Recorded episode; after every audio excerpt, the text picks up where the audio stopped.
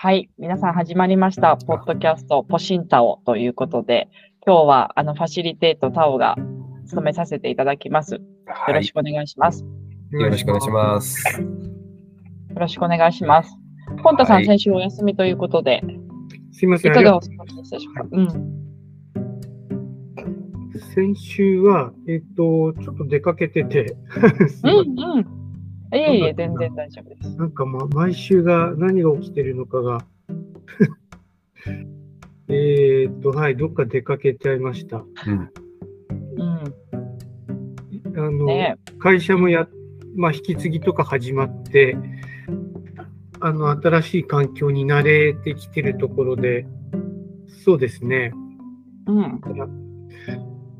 なんか毎週何してるんだっけな。全然慌ただしく過ぎてますけど。ああ、いいですね。裏を返せば充実されていらっしゃるっていうことですね。そうですね。やっぱなんかぜ、うんあの、まあ、今井さんだと、あ、新さんだと、あの、感覚的にわかるかもしれないんですけど、やっぱりあの、医療機器の会社に戻ったっていう、そんな感じが強いですね。うん。いいですね。うん。そうです。懐かしい感じがしますね。うん。うん。うん。なんかね、ポンタさんの表情もとても明るいですよね。うん。いやいやいや、まあ、なんかもうギリギリのところで頑張っていくしかないって感じで。うん。まあ、逆におお追い込まれる感じのこいうや、充実感すごいですね。あの、ううんん。すごいね。なんか生き生きしてますよ。すごい。いやい、いいと思います。僕にはこっちが合ってるなってうんああ、そう思いますね。はい。うん。よかったです。ありがとうございます。今日はね、ポンタさんもご一緒ということで。はい。ししんさんはどうでした？しんさん、まあ私たち、このええポッドキャストの収録前の朝練ええいや、いろいろ、あの、勉強になりましたよ。あの、ね、えーっと、ちょっとやっぱり人から言われないとわからない部分もあるし、うん。で、まあまあまあ、まずまず、ね、あの、その技能士2級の、えーっと、面接っていうのがどういうものかっていうのが、結構ね、これって、あの、答えがないじゃないですか。あの、キャリコンのやつはなんかいろいろこう、あの、アドバイスをもらったりする場があったけど、あの、先生からね、うん。講師から。うん。今回、技能士2級って、答えがこう、わかんないですよね。あうん。の、講師の方がいらっしゃらないんで、うん。その技能士2級の、あの、講座とかね、そういうの出れば、もしかしたらわかるかもしれんけど、でもそれも本当に合ってるのかどうか、うん。あの、傾向とか見てたらね、なんかちょっと間違った方向に進んでるんじゃないかっていう感じのことを、こう、今回、前回とか、あの、見てて、こう、書いてたんで、やっぱりその、スキルっていうかね、そういうところにこう、あの、もうなんか偏ってしまってるんじゃないかとかって書いてたから、本当手探り状態ですよね。うん。うん。うんそう思います、本当に。うんあのーそう、テキストも3冊、技能士2級用にかうん購入して、ええまあ、ありとあらゆるところの共通項を探し、うん模うん。範解。答したつもりではいるものの、ねえうん、ものの見事にうん不合格という、いやー、でも今。いや、さっきのでもね、えっ、と、うんタオさんから聞いたその、筑語録書いてた内容のことをちょっと聞いて、いやー、余計とこう、なんかちょっと、うん、考え方っていうのがうん変わりましたね。どう、うんうん、そこまで指摘しないといけないのか。うん。うん、そうなんですよ。うん。ここはあなたの考え方はこうですよ、違いますよっていうような感じのことをね、なんか、うん。まあ、そこまでダイレクトに言う必要ないかもしれないですけど、うん。うん。あ、唯一ね、その項目のええ。4項目、採点の項目の4項目の中に、まあ、問題把握っていううん。ところがあるので、うん。まあ、あなたこういったところが問題だとうん。思うんじゃないですか。問題だと思いますよ。どうですか？うん。っていう、うん。多分そこの合意形成が必要なのかなっていううんことですよね。うん。合意形成がね。ううん。で、本人が確かに、まあそこは自分が問題として抱えているところかも、なんていうところから、えそれを克服、解決するためにはどうしたらいいかっていう具体的な展開、うん。方策に入ってくるのかな。うん。うん。でもなん。か私、前回それが問題だと思いますとかっていう発言をしたような気がしていて、うんそうするとね、そこってなんか逆に私、関係構築とか下がっちゃったんですよね、点数が。そう、なのでちょっと言葉を変えて、ああ、確かにって、やっぱ確かにっていう共感を示してあげる。確かにそこは、うん、問題かもしれませんねとか、うん、本人が抱えてる問題を明るみにして、明確にして、うん、キャリコンがそこにちゃんと、それって確かに問題かもねって言ってあげることが大事かななんて。うんうんあなたここが間違ってますよなんていうことではなくて、うんうん共感を示してあげる。そこが問題だよねっていう共感を示すようなうん発言をしてあげるといいのかななんていうふうに思いましたけどね。うんうん。そうか。うん、あの、僕ね、えっ、と、まあ、コーチングのそのフォローセッションって言って、えっ、と、その養成講座というか、まあ、コーチの、あの、学校の、その、今、学んでる生徒の、その、コーチングの体験の、えっ、と、コーチ役とかそういうのをたまにね、あの、頼まれてやったりしてるんですけども、えーっと、先日やったそのクライアントというか生徒の方から、まあ僕は直接聞いてないけども、ちょっと僕のコーチングに違和感を感じたっていう言われたんですよ。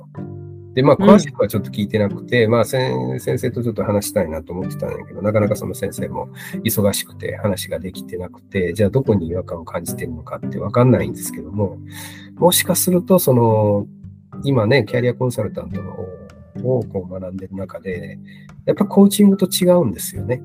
うコーチングはあくまでやっぱりね、あの気づきを与えるための、あのもうこっちからその、えーっと、まあそれこうじゃない、ああだっていうところをこう示すっていうのはまずないんですよね。だからもしかするとキャリアコンサルタントとしてのその、うーんと面接の仕方っていうのが入ってしまっていたのかもしれないんですよね、そのコーチングうが。ん。うん。うん、私ちょっとよく分かってないんですよね、ええその違いが。ええコーチングと。コーチングはあくまで、あの、クライアントの、うーんと中にあるものを引き出すテクニック、うんテクニックって言うとあれなんですけども、気づきから、えー解決、問題解決、うそれから目標達成っていうのを、うんあの、まあ、サポートしていくっていうか、そういう、えっ、と、手法なんですよね。うん。うん。だから、まあ、うん同じその方策の実行まで、最終的な目目標っていうのは問題解決と、それから目標達成の結果を得るための手法なんですけども、あくまで、えっ、と、クライアントがもう作り出すものなんですよ。うんこっちからぜ与えたらダメなんですよ。与えたらダメって言ったらなんですけど。うん。うん。それってでも、キャリ、国家試験のうんキャリコンの、ええーと内容には近いんじゃないですか？技能数ってなるとちょっと違う感じがしたんですけど。いや、でもやっぱりちょっと違いますよね。その、うん。もうとにかくどんどんどんどん喋らして、で、えー喋ってる中でクライアントがその、えーっと、まあ、まず、えー目標達成のそのビジョンっていうのを明確にして、じゃあそこに対して何をするかっていうのも、もう、クライアントが導き出さないといけないです。うん。うん我々、が何かこう、一つ二つ、例えば、あの、あの人と話してくださいとか、これを勉強しましょうとか、うんあそこに何があるから、あれを、えーっと、調査して、えー自分のスキルに持っていってくださいとか、そういうところを、えーっと、まあそこに導くとか、そういうのもないんですよね。うん。あくまでも、クライアントがこう、あ、じゃあそこあの人と話した方がいいのかなっていう風になったら、え、それどう、なんでそういう風に思うんですかって言って、あ、あの人、ああいうことをちょっと詳しく話されてたのでって、もしかするとそれを聞くことによって自分の、えっと問題解決になるのかな。ああ、そうですね。じゃあ、明日からどうしますか？って言ったら、じゃあその人と連絡を取ってみます。あ、じゃあそれをお願いしますね。そういう手法なんですよ。うん。うん。でも技能士に行くと近いと思いますけど、それは。うーん。うん。で、本当にあまりにも、その問題解決をするための手法がわからないケースってありますよね。何していいかわからないっていうケースってあ,、うんりますよね、きっと。多分。うん。自分が本人が何していいのかわからない。なんかそんな時に、あの、アドバイスをする。コンサルテーションなんか説明をしてあげる、うんちゃんと。うん。こういった。がないんですよね、うん。コーチングは。うん。だもしかしたら対象者が違うんう。かもしれないですね。対象者がね。うん。そうですね。そうそうそう。クライアント、うん。対象者は違うかもしれないですよね。あくまでやっぱりまあ、あの、キャリアで悩まれてる人うん。っていうのが結構、まあ、キャリアコンサルタントのクライアントとしての対象者なんですけども、うん。コーチングを受ける人っていう何かをこうも、結構目標を達成したいのにどうしたらいい、どうしたらいいのかっていうか、うんうんまあ、そういうところで来る人が結構多いですよね。うん。うんうん。目標達成っていうところが大きいかもしれないですね。あんまり問題解決っていうのは、だからあの人となんかうまくこうコミュニケーション取れてないんですよねとか、そういうのだったらあるけど、うん。まあ会社、あまあまあ、中にはありますよ。やっぱり転職してどうしようかな。それともここに置いた方がいいのかなっていうのもあるんですけど、あんまりネガティブなこう気持ちっていうのを持った人っていうのは、いないかなと思うんですよね。うん。うん。うん。だから、あの、実は、まあ、先週にもそのフォローセッションで、コーチをちょっと30分ぐらいだけやったんですけど、その時はもう本当にもう一回ちょっとコーチングのテキストを取り出して、うん。そのコーチングの、えーっと、その流れっていうのをこう復習した上で、それにもう本当に基本ベースで乗っ取った形でちょっとやりましたね。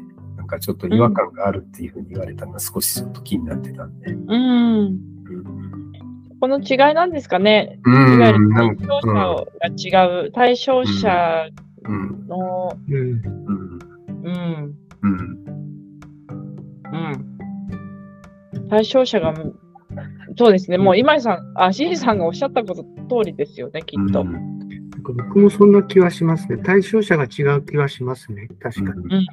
うん。うん。コーチングはもうどっちかというとね、うんうん、どうぞどうぞ、ポンタさん。あの、多分僕もシンさんも前の会社で、あの、コーチングの研修って受けたことあると思うんですよ。うん、うん。で、僕はシンさんほど専門にね、その、あの、資格取れるほどそこでは学べてなかったと思うんですけど、まあそれを現場でやってみようとしたときに気づいたのは、やっぱりあの、コーチングってある程度のレベルに達してる人にしてあげると、あの、まあ、プロ野球選手とかスポーツ選手なんかもコーチングってね、名前よく出てくると思うんですけど、そこから先にどうしていきたいかっていうのを、本当に目標を持って悩んでる人には有効かもしれないんですけど、じゃあ新入社員に対して一からじゃあコーチングするかっていうと、ちょっと全然そのレベルにまずいないじゃないですか。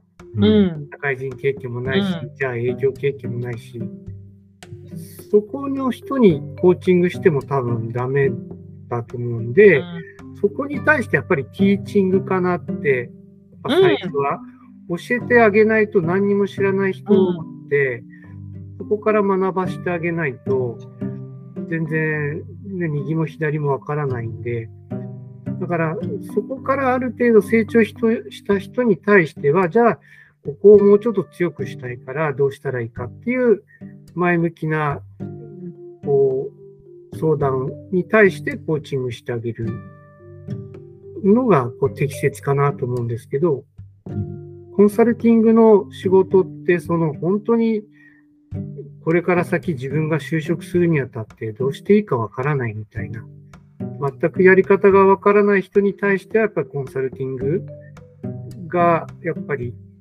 有効かなと思うんで、なんか僕はずっとそんな感じで、なんかティーチングとコーチングは別々にあって、で、それにやっぱりキャリアコンサルティングが、なんか今勉強中かなって、そんな感じで対象者が違うのは、ね、なんか思ってましたね。うんうんどうですどうですか？うんうん。あの、私もすごくそこはメイクセンスですね。多分この、あれですよね、ヘルピング技法の話がピンときたんですけど、うん。で、ヘルピーがこの自分の実態、現在地に気づく、まず。うん。気づき、なりたい自分の目的地に気づくことをサポートする。っていうのが、まあ、キャリアカウンセリング、キャリアコンサルタント。っていう風なところ。だとすると、そもそも目的地ってどこだっけ？っていうことさえも明確になってない。うんケースもある。うん。うんそこは内政をね、うんそうですね。ししんさんのおっしゃった、うんもう通りかなって思いました。うんうん。そうですよね。そうそうそう。だからそこで内省をすることで、その目的地っていうのがその本人にとって明確になってくれれば、じゃあ何をするのかっていうのが、うん。あの、必然的に分かってると思うんで、うん。そこをこう、明確にさせるのが、まあ、うん、確かに、キャリアコンサルタントとしての仕事うんに。なると思うんですよね。まあでもそこはコーチングも一緒ですけどね。うんうん。あの、キャリアコンサルタントって結構広域なうん関わりかなと思って、そのティーチングとコーチングも兼ね備えて、トータル的にキャリアを、うん。まあ、本人がね、キャリアを形成していくために、うん、うん、うん。指南していくのか、うん。まあ、うんね、アドバイスしていく、ティーチングアドバイスするケースもあるし、本人がもう明確にして、あとは答え合わせだけしたいっていうような、ね、コーチング的な関わり方をするケースもありますし。うんなんか両方役割をそれその時々の相談者の状況に応じて役割を担っていくっていう、うん、伴走者が、まあ、キャリアコンサルタントなのかなと思いますよね。うん、うん、うん、うん。うんシンさん、やっぱりさっき言ったみたいに、本当の最初の、うん、新入社員の段階の人でも、ティーチングっていうのは、あコーチングはするものなんですか、ん。僕はね、あの、コーチングはもう別にうん、対象者は誰でもコーチングはできると思ってるんですよ。あの、今、ちょっとお話ししてた通り、その、結局、その、新入社員でも、えーっと、じゃあ、会社に入ってうん、どういうふうになっていきたいんだっていうのがあるはずなんですよね。明確、う。うんん、うん。あの、多分、いや、一人前のそのセールスにまず早くなりたいんだとうんいう人もいるだろうし、もしかしたら、いや、ちょっと稼ぎたいんだと。お金を稼ぎたい。それは、あの、結婚するからとかね。うん1年後に、2年後にとか。うんそういうのがあると思うんで、そこをこう明確にあの持ってもらうことで、えーっと、じゃあ、会社の中でいいパフォーマンスを出さないとそこにはたどり着けないなっていうところにもしかしたらあるかもしれないし、その人にとって。僕らが言うんじゃないんやけども、うんうん。あの、一年後、やっぱりこのチームで、やっぱり一人前のセールスになっときたいですね、なりたいですねっていうのが出てきたら、あ、じゃあその時のイメージってどうなのって。どういうふうになってる気持ちはどうなって。自分はどういうふうにその1年後の状態になってるかなっていうのをこう思い描いてもらうんです。うんうんコーチングはね。うん。なん。かあれですね、こう仕事における実践をこう、実践を並走していくというか、なん。つうのかな。うん。うん。がコーチングなのかななん。か仕事、うん。うん。うん。なん。て言ったらいいのか、実践、実践を達成するために、こう、関わっていくっていうのがコーチング。うん。うん。キャリアって結構長いですよね、なんイメージで言うと。うん。うん。うん。うん、うん。うん。もう例えばね、あの、結構例を出せって言われるんですけども、あの、えっ、と、北海道マネージマネージャーやってる時に、まあ、えっ、と、一人、えっ、と、営業マンがいて、まあ、そこでワンワンやってて、ちょっとコーチングとか一回入れてみたんですよね。で、いやいやいや、ちょっと、どう、うんじゃあ2年先って、どうどういうふうに自分なってると、どうなっときたいと思って、まあ、いきなりちょっと聞いてみたんですよ。ほんなら、うん。いやー、そうですね。いや、ポルシェに乗っときたいですね。あ僕話したかもしれないですけど、それ。うんうん。うん。いや、ポルシェ、ポルシェな、すごいね。じゃあ、ポルシェにな、買って運転してるときってどんなイメージなんて言ったら、あれ、なんて言ったかな？いやいや、もうほんとポルシェって憧れですよね。まあなんか車好きなやつやから、うんこう、その気持ちいいとかなんか言ってたんかな。で、いろいろ話してて、ほんなら、じゃあそのためにどうする？やっぱお金、インセンティブいっぱいもらいたいですよね。そのためには、じゃあ、あの、どう稼ぐかな。あじゃあ、そこの施設でちょっとあそこをこう上げていかないと多分100%いかないと思うんですよね。うんじゃあそこどういうふうにやっていくっていう、まあそんな感じ、なんかすごいちょっとできすぎた感じですけど、まあそんな感じなんですよ、コーチング。なるほどね。だから本当に、もうたん、うん。うん、具体的な、うんうんうん、具体的なイメージをこう持ってもらって、ね。でそこに対してじゃあ何をしていくかっていうと。うん。すごく、なんだろうな、こう、なんて言ったらいいんだろう、生めかしいっていうか、なんつうのかな。うん。もう、もう、身近に達成したいことがあって、じゃあそれを達成するためにはどうしたらいいかっていうのを、うん、明確にイメージしてもらうんですよ。うんうん具体的に。うんうん、どんどんどんどん自分の中でこう、あの、達成意欲っていうか、動機づけっていうのが、うん、あの、明確になってくるから、うん、じゃあ何をするのかっていうのが分かってくると。うん、まあ、あくまでそれは自分で考えてもらうっていうことですよ。うん。なるほどね。そっか。キャリアコンサルタントはね、あのーいわゆる心理療法のうちの一つなんですよね。そうそうそう。 focused、solution focused approach かな。えーうん逆かもしれないです。あの、ソソリューションフォーカストアプローチか、フォーカストソリューションアプローチだったと思いますけど、それの心理療法の一つなので、どっちかって言ったらカウンセリングに近いんですよね、やっぱりね。その通り。う。うんん。あの、ね、工藤さん送ってもらったこの技能士2級のあの、本読んでて、端末の方読んでたら、まさにその通りのこと書いてますよ。我々キャリアコンサルタントって言うけど、実はカウンセリングなんだ。カウンセラーなんだ。う。うんん。うん。と。あまた、やっぱそこはね、コーチングとカウンセラー、カウンセリングやっぱ違いますね。でもすごく、そのコーチングについての、あの、イメージが明確になりました。うん。確かになって、コーチってよくね、スポーツで言いますけど、確かにその、結果、勝つ、試合に勝つとか何かに勝つっていう、いわゆる明確な目標があって、うん。じゃあそれを達成するためにはどうしたらいいのかっていうのを、うん。なんかこうみ、み、みんなでなのかわかんないですけれども、うん。うん、こう、導き出すではないですけど、なんつったらいいんでしょうね。導く、うん、指南していくのがコーチング。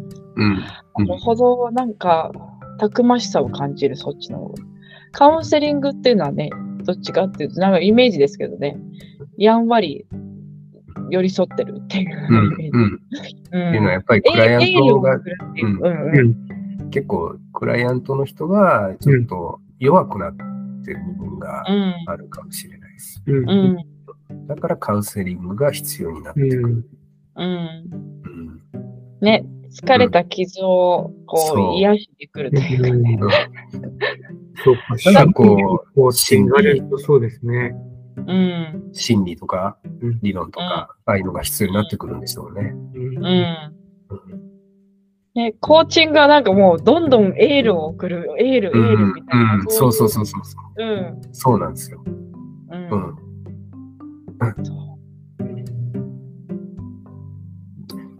がね、えー少し違うとか、共感、僕は共感するなって言われたんですよ。うんコーチングでは。うん。うん。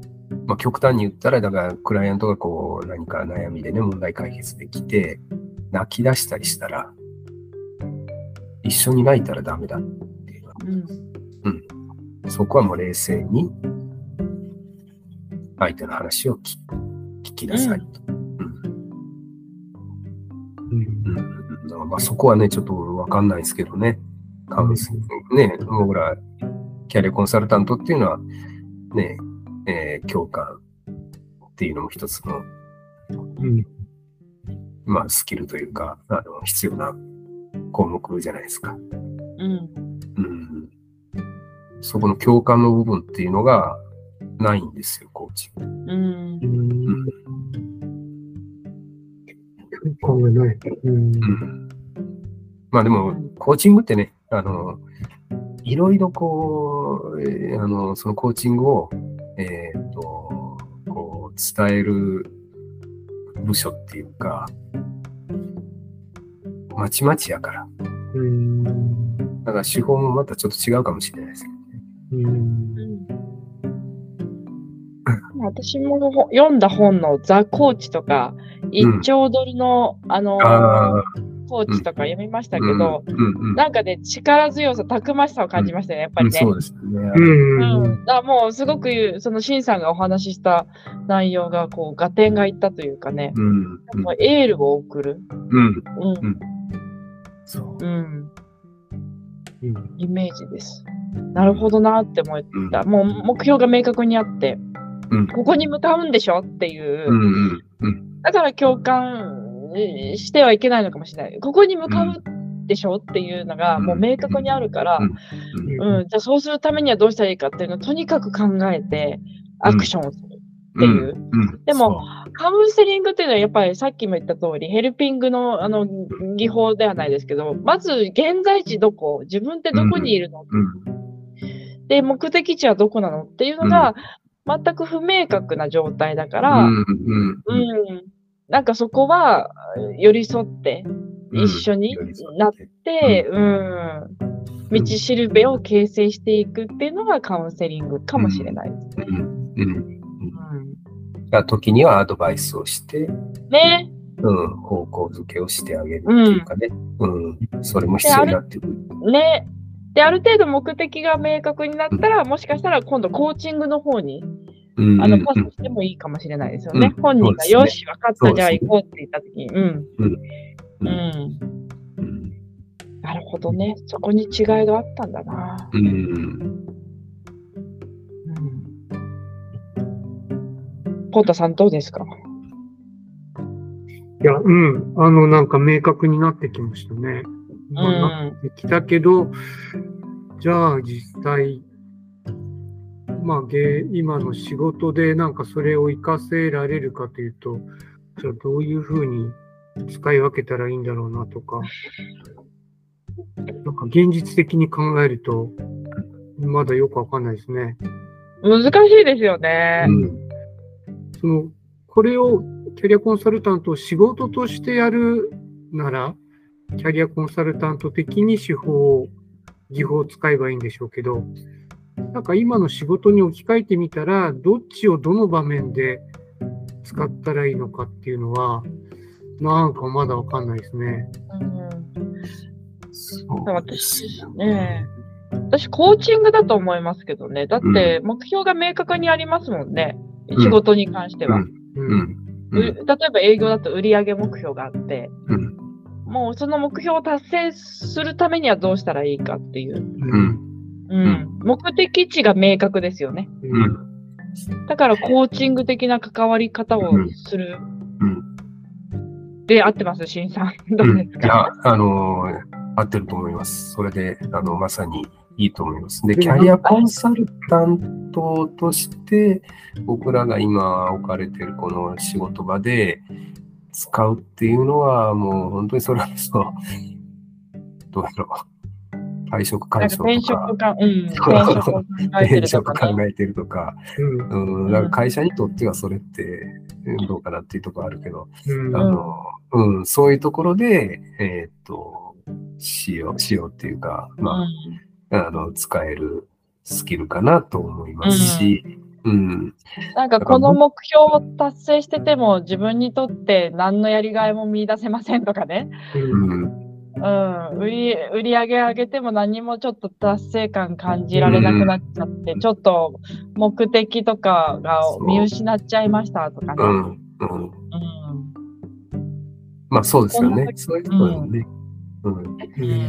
うん。そういうところでは使え使えるっていうか、うん、いいですよね。あ結構せ精神的になんかちょっと、あの、うん。弱ってる人とか、まあ実際、あのいたりするんですけど、ううん。